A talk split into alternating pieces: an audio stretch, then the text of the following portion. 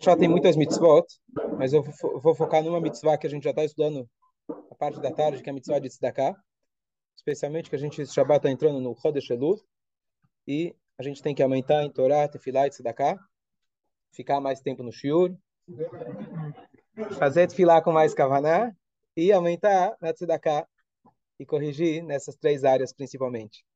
Então, justamente nessa paraxá, paraxá de Re'e, a Torá tem vários psukim que trazem para a gente a respeito da mitzvah de dar tzedakah e assim por diante. Então, um dos psukim talvez mais famosos de tzedakah, a gente mencionou ele, que é aser te aser. Aser te aser significa dizime o dízimo. Pergunta nossos sábios por que a Torá fala dessa maneira redundante. Então, você muda o sin para um shin, você muda a bolinha de cima da letra, do lado direito do lado esquerdo, então fica aser teasher. Se você der o dízimo, você vai ficar rico. Até aqui a parte conhecida. Eu vi uma explicação bonita que diz o seguinte: onde, os sábios não chegam de repente e mudam a bolinha. Não chegam de repente e falam, ah, você não é lê assim e lê diferente. Tem que ter uma conexão, a interpretação deles tem que ter uma conexão com a própria frase. Então a explicação, na verdade, é a seguinte: a Torá fala, dizime, dizime. Por quê? Porque todo o intuito da gente dar tzedakah é para que a gente possa dar mais tzedakah. A gente fala mitzvah, goreret mitzvah. Qual que é a maior sahar? Qual que é o maior mérito? Qual que é a maior recompensa por uma mitzvah? É o mérito de você poder fazer mais mitzvah. Então a Torá está dizendo, faça o dízimo, que eu vou te dar mais dinheiro para que você possa dar mais vezes o dízimo. Então a ideia não é que a Torá apenas está dizendo, olha, faz o dízimo, vou fazer uma troca. Faz o dízimo, mesmo que você não quer, mas aí você vai ficar rico, então compensa. Não, a Torá está dizendo, faça o dízimo, através de você poder fazer essa mitzvah, você vai poder fazer ela dez vezes mais. E quanto mais você der, melhor administrador do dinheiro você é, Hashem confia mais em você, e assim você poder fazer mais vezes a mesma mitzvah. Então essa é a explicação mais profunda. Então não é apenas uma troca, ah, dá destacar que fica rico. As pessoas às vezes falam, poxa, mas um pouco, um pouco egoísta essa forma de dar. Não, dê para que você possa dar mais. Essa, essa é a ideia. E, e, e só para concluir essa ideia, se toda a ideia do Passu fosse para você der, para que você dê o dízimo para você ficar rico, a Torá deveria falar a ser te asher. Dê o dízimo e fique rico. Por que, que a Torá não escreve dê o dízimo e fique rico, se esse fosse o intuito? Porque o intuito principal não é ficar rico. O intuito principal é dê o dízimo para que você dê mais dízimo ainda. Essa é a ideia da Torá. A alusão para você poder dar mais dízimos, você vai precisar ficar mais rico. Mas esse é o detalhe. O principal é você poder dar mais vezes a tzedakah. Então, essa maneira que a gente deve tentar enxergar, a, quando a gente dá tzedakah, a gente fala, Deus fala, olha, pode me testar, eu quero que você me teste, etc. Mas o teste, você pode também testar Deus de forma egoísta, de forma mais altruísta. Você fala, olha, Deus, eu quero dar 10% para que eu possa dar mais ainda 10% e o valor possa aumentar. Não com o intuito de ficar rico, isso é o benefício colateral, e sim com o intuito de poder fazer mais vezes a mitzvah. Em maior quantidade.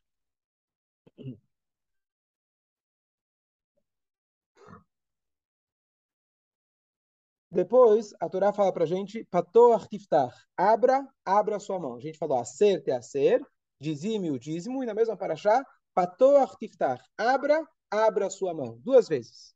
Então, a primeira coisa, ele traz aqui uma explicação que eu falei ontem no shiur, mas por que a gente não faz uma brachá quando a gente dá cá? A explicação a explicação básica é a explicação básica é porque é uma mitzvah que não depende unicamente de você, depende da aceitação do pobre. Uma mitzvah que não depende unicamente de você, eu não posso fazer uma brachá, não depende unicamente de mim.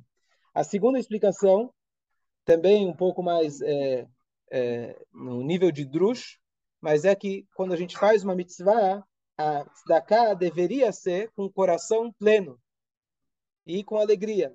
E às vezes tocar no, no, no órgão mais sensível do corpo, que é o bolso, é, a pessoa não consegue fazer com todo o coração. Essa é uma segunda explicação, que mais do que a explicação pela brachá, ela faz a gente meditar sobre a maneira que a gente dá tzedakah. A terceira explicação é que, às vezes, a pessoa ela vai eu falei de forma cômica, mas eu vi aqui uma coisa interessante. a, a gente fala que não se faz brachá, porque se tivesse que fazer brachá para tzedakah, a pessoa ia fechar os olhos, ia colocar o chapéu, o terno, vai na mic, vai fazer tateadaim, enquanto isso o pobre morreu de fome. Mas por mais que possa parecer uma brincadeira, existe justamente uma história da Gmarad, na Humish Gamzu, que ele demorou para dar tzedakah para o pobre, e o pobre morreu de fome. E ele, coitado, coitado do pobre, mas coitado dele também, que teve que sofrer as consequências disso, que ele demorou para dar tzedakah um pouquinho, já foi suficiente para a pessoa morrer de fome. Então, não que a gente... Sim, sim, sim, sim. Bom, estamos falando... Fala.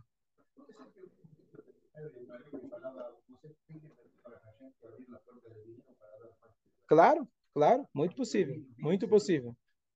O, a campanha que a gente tem aqui todo Shabat de manhã, quem vem aqui fazer da Haim, Marcelo pode vir mais, você recebe uma brachá de Cohen aqui do, do Dani Kulok, a Shirut, riqueza. Parnassá é para os goim. A gente quer a Shirut, a gente quer riqueza. Eu não quero só pagar minhas contas, eu quero ter abundância. Por quê? Para poder, justamente, poder fazer mais a mitzvah de Hashem. Não só de destacar, mas se eu tenho mais abundância, eu vou poder servir a Hashem com mais tranquilidade, vai sobrar mais tempo para estudar a Torá e assim por diante. É? Todo Shabbat de manhã. Estão convidados, está convidado. Abrahá cai no. Cai no ca... Não, no Kiddush. Kiddush depois de. Mas no. Hã? Ao meio-dia, ao meio-dia. Mas não vale chegar só para o Kiddush, tem que vir para a reza também, para ganhar Abrahá.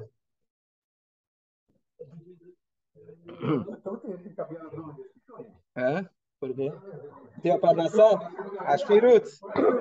Tá vendo? Tá vendo? Olha, fazer a propaganda aqui, contabilidade Parnassá. Tem que mudar o nome para contabilidade Ashirut. Boa.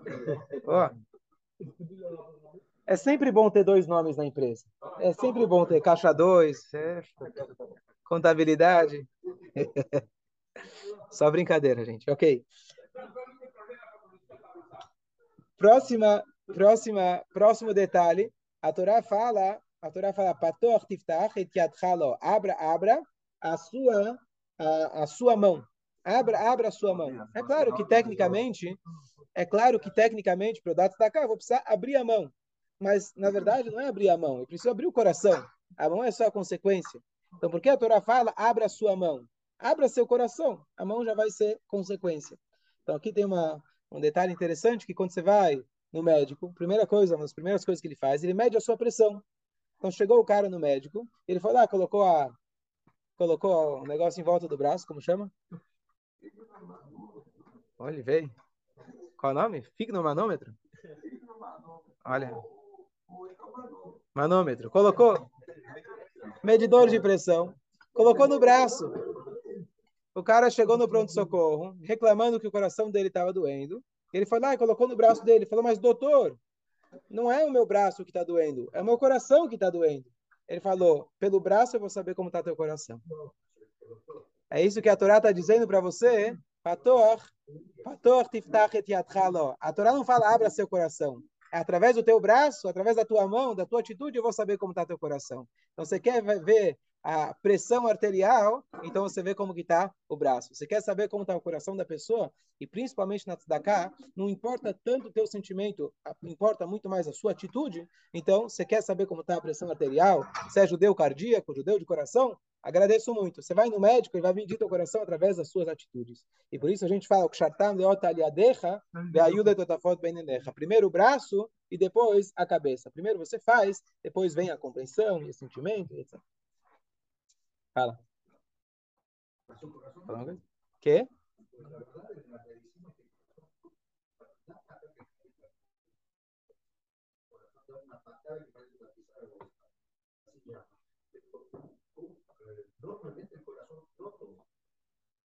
O que que dói? Dói o bolso. ok.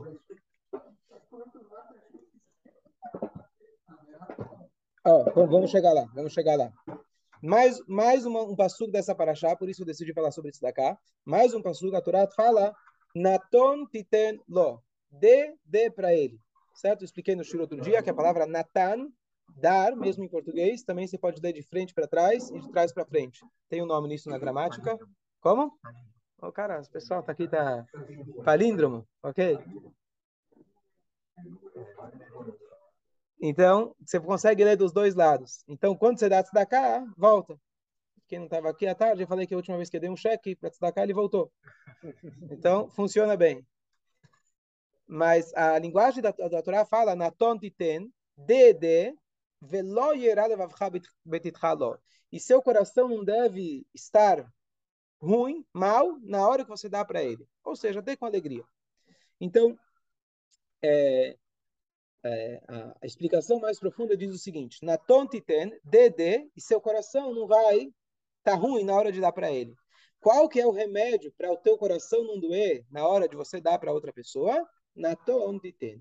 DD. O exercício, a prática é o que vai te ajudar a ficar mais fácil de dar cá. E por isso a gente explicou que quando a pessoa quer ficar forte, ela pode levantar uma vez 10 quilos ou 10 vezes 1 quilo.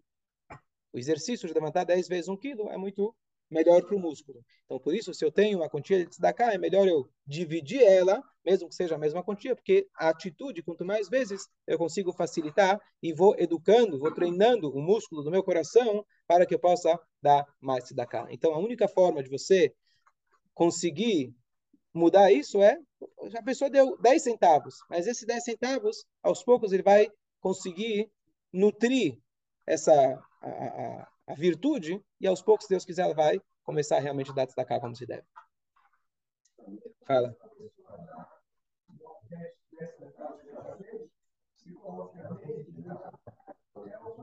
Não dói. Exatamente. Exatamente. Então você começa com um pouco. Ah, está dizendo que a Torá manda subdividir porque é mais fácil. Dá a impressão, dá a impressão que está dando menos, fica mais fácil. Pode ser. A ideia é a mesma. A ideia é a mesma. Mas também é melhor mais pessoas usufruírem a ideia do, do também do, de quem está recebendo. Melhor você dar um pouco para cada um do que uma pessoa receber tudo. Pelo menos todos têm a, as necessidades básicas. Depois, tem o passo que a gente fala todos os dias. Não acreditem, não coloquem sua, não depositem sua confiança nos, doado, nos doadores. Bebê Nadam, em seres humanos, que não tem salvação certo? Então, não deposite sua confiança em seres humanos, afinal, em doadores, afinal, são seres humanos, que eles não têm salvação. Quem tem a salvação é Hashem.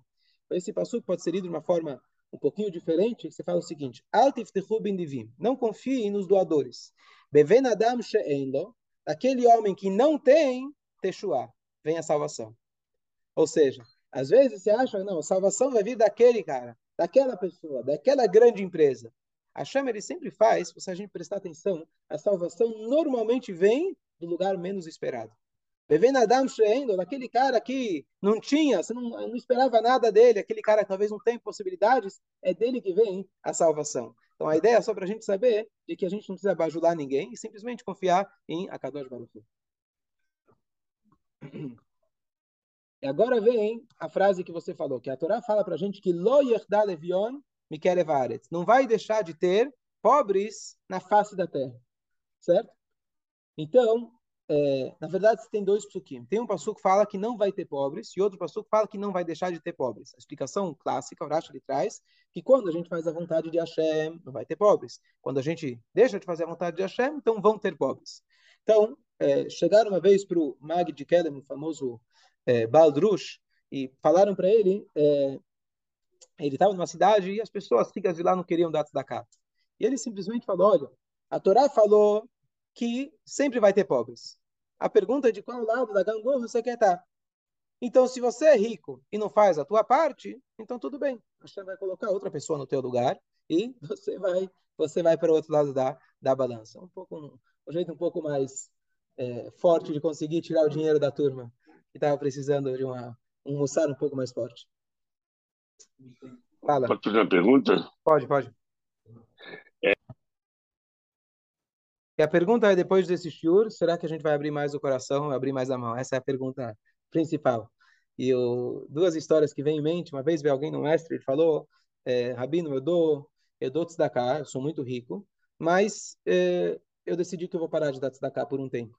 Eu vou parar para meditar. Porque eu sinto que quanto mais tzedakah eu dou, mais orgulhoso eu fico. O Rabino falou para ele, muito bem, mas enquanto isso, o cara vai morrer de fome. Continua dando tzedakah. Qual que é a mensagem? A mensagem é que às vezes você quer fazer a mitzvah de forma melhor, mas está comprometendo a vida do outro. Então para de pensar em você e faça o que é mais necessário. Nem no seu eu espiritual, na sua seu avanço espiritual. E a história clássica do Alter Ebe é que veio aquele Yudi falou para o Alter Ebe, eu, eu dou cá, mas eu sinto que eu não dou de verdade. E a história conclui dizendo que o Alter Ebe falou para ele, mas o pobre come de verdade. E como resolveu?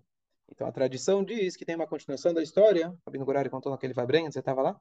No, no Ele contou que a, a tradição diz que tem a continuação da história, que a verdade do pobre em algum momento vai entrar em você também. Ou seja, você está dando, talvez por orgulho, você está dando por interesse de ficar mais rico. Mas o pobre, ele está comendo, o estômago dele está enchendo de verdade. Ele está se beneficiando de verdade. Então, mesmo quando você faz, agora trazer isso num sentido mais amplo, não só de destacar, mas quando você faz alguma coisa, mas a outra pessoa se beneficia, o benefício dele é verdadeiro. Ah, eu fiz isso com orgulho. O benefício verdadeiro dele é meta contagiosa. A verdade, ela é verdade em todos os lugares. Então, a verdade de como ele se sustentou, em algum momento vai chegar em você também, e você vai realmente perceber que a tua tzedakah fez tanta diferença que você vai realmente começar a pensar na tzedakah no outro e não pensar no benefício próprio que você tem através da tzedakah. E só para concluir o pensamento de que a Gemara fala, comentei isso no outro shiur, de que quando a gente dá tzedakah, chega uma pessoa e fala, eu vou dar tzedakah na condição que meu filho vai virar um Talmid Chacham. Então, a forma mais interesseira, ele dá e fala para Deus, olha, eu estou dando, mas olha lá, hein? Eu quero que meu filho seja um sábio coisa que ser um sábio depende do livre-arbítrio do filho. Mas mesmo assim, ele está fazendo Deus sair das regras dele e falar: olha, eu quero que você intervenha, vai lá na estivá, bota uns neurônios a mais no meu filho, um pouco menos de formiga no, na cadeira, para ele poder sentar e ficar lá estudando. E a Gamara fala que isso não compromete não compromete a tzedakah. E não só isso, a Gamara fala que a pessoa é chamada Sadi Gamur, um Sadi completo. Então, pera, peraí, eu estudo Tânia, vejo que é tão difícil virar Benoni e virar Tzadik Gamur, é mais difícil, então eu já sei como virar Tzadik Gamur. Então, por isso vem a explicação, o que quer dizer Tzadik Gamur, em relação à mitzvah dele, a mitzvah de, aquela mitzvah, ele tá, não compromete em nada a mitzvah dele. Que o principal realmente é a atitude, especialmente na mitzvah de Tzedakah, é a consequência e não pensar em você mesmo. E por isso, inclusive, tem outra passagem do Talmud, de que quando uma pessoa está andando na rua e cai do bolso dela uma moeda, e um pobre Yehudi chega e se beneficia dela, ele cumpriu a mitzvah. Hoje seria quando você faz um DOC, você faz um PIX, para conta errada. Ixi, paguei a mais para a escola, paguei a mais para a sinagoga. Ah, agora deixa, né? Fazer o quê? O que, que explica Hassidut? Hassidut fala o seguinte, a tua alma, ela estava com sede, estava desesperada para fazer uma mitzvah. E você não estava fazendo, você não estava dando ouvidos para a tua alma.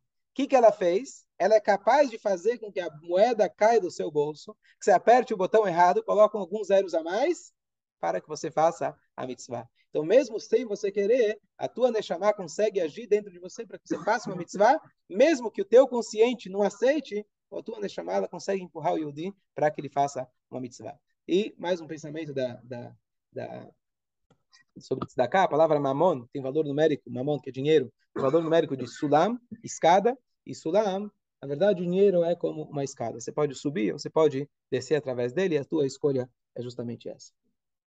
Convencidos? Ok, a conta bancária eu vou falar para vocês. Hã?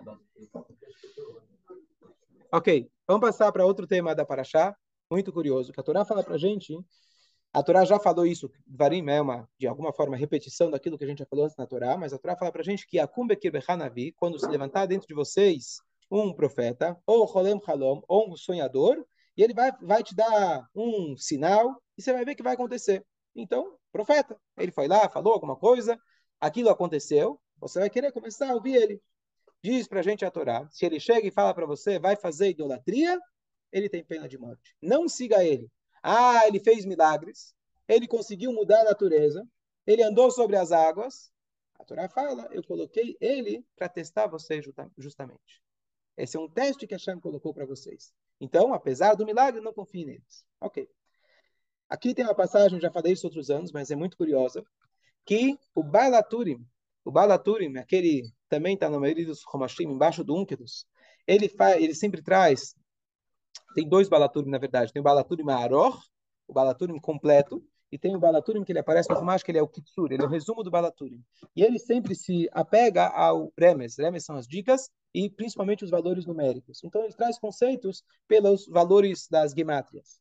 E ele fala então que Yakum Bekir Becha, quando se levantar dentro de vocês, ele fala uma coisa que é incompreensível. Ele fala, desculpa, Bekir Becha, dentro de vocês, tem um valor numérico de 387 que tem o mesmo valor numérico da palavra das palavras Zuhaisha. Essa é a mulher. Pronto. Ficou por isso. Muitos anos depois foram descobrir o que ele quis dizer. Ele não pôde terminar a frase dele, porque senão a censura não ia permitir que o livro dele fosse impresso. Então, quem estudou isso a fundo entendeu o que ele quis dizer. Quem não prestou atenção, deixou que fosse impresso. Que acontece? Na verdade, o que ele quis dizer foi o seguinte: Bekir Becha Navi. Ele falou só a primeira palavra, mas ele queria juntar, na verdade, a primeira e a segunda palavra. Dentro de vocês, um profeta, que é o valor numérico de 450, que é o mesmo, o mesmo valor numérico de Zuhaisha Ubená. Essa é a mulher e seu filho. Agora você já consegue entender do que está se falando. Antes falava, essa é a mulher. Mulher, não sei que mulher. Agora ele está falando, essa é a mulher e seu filho que a Torá está te dando uma alusão clara, escreveu Balaturim, Balaturim é bem mais bem mais recente, no ano 1000 e é, Balaturim deve estar no ano 800 mais ou menos da Era Comum. Então, ele está se referindo ao que? Zuaisha A Torá está te falando claramente, quando se levantar um profeta dentro de vocês e falar coisas e fizer milagres, mas quando ele fala para você fazer idolatria, não confia nele. Exatamente os valor numérico a palavra, essa é a mulher e seu filho aquele filho que a mãe dele era de chamar e falava: Meu filho, você é um anjo, meu filho, você é Deus. As pessoas acabaram acreditando. Ok. O valor Zuaishava da 387, que é Bekir Bechá. Mashiach é 388? Faz o cálculo. Faz o cálculo. Pode ser?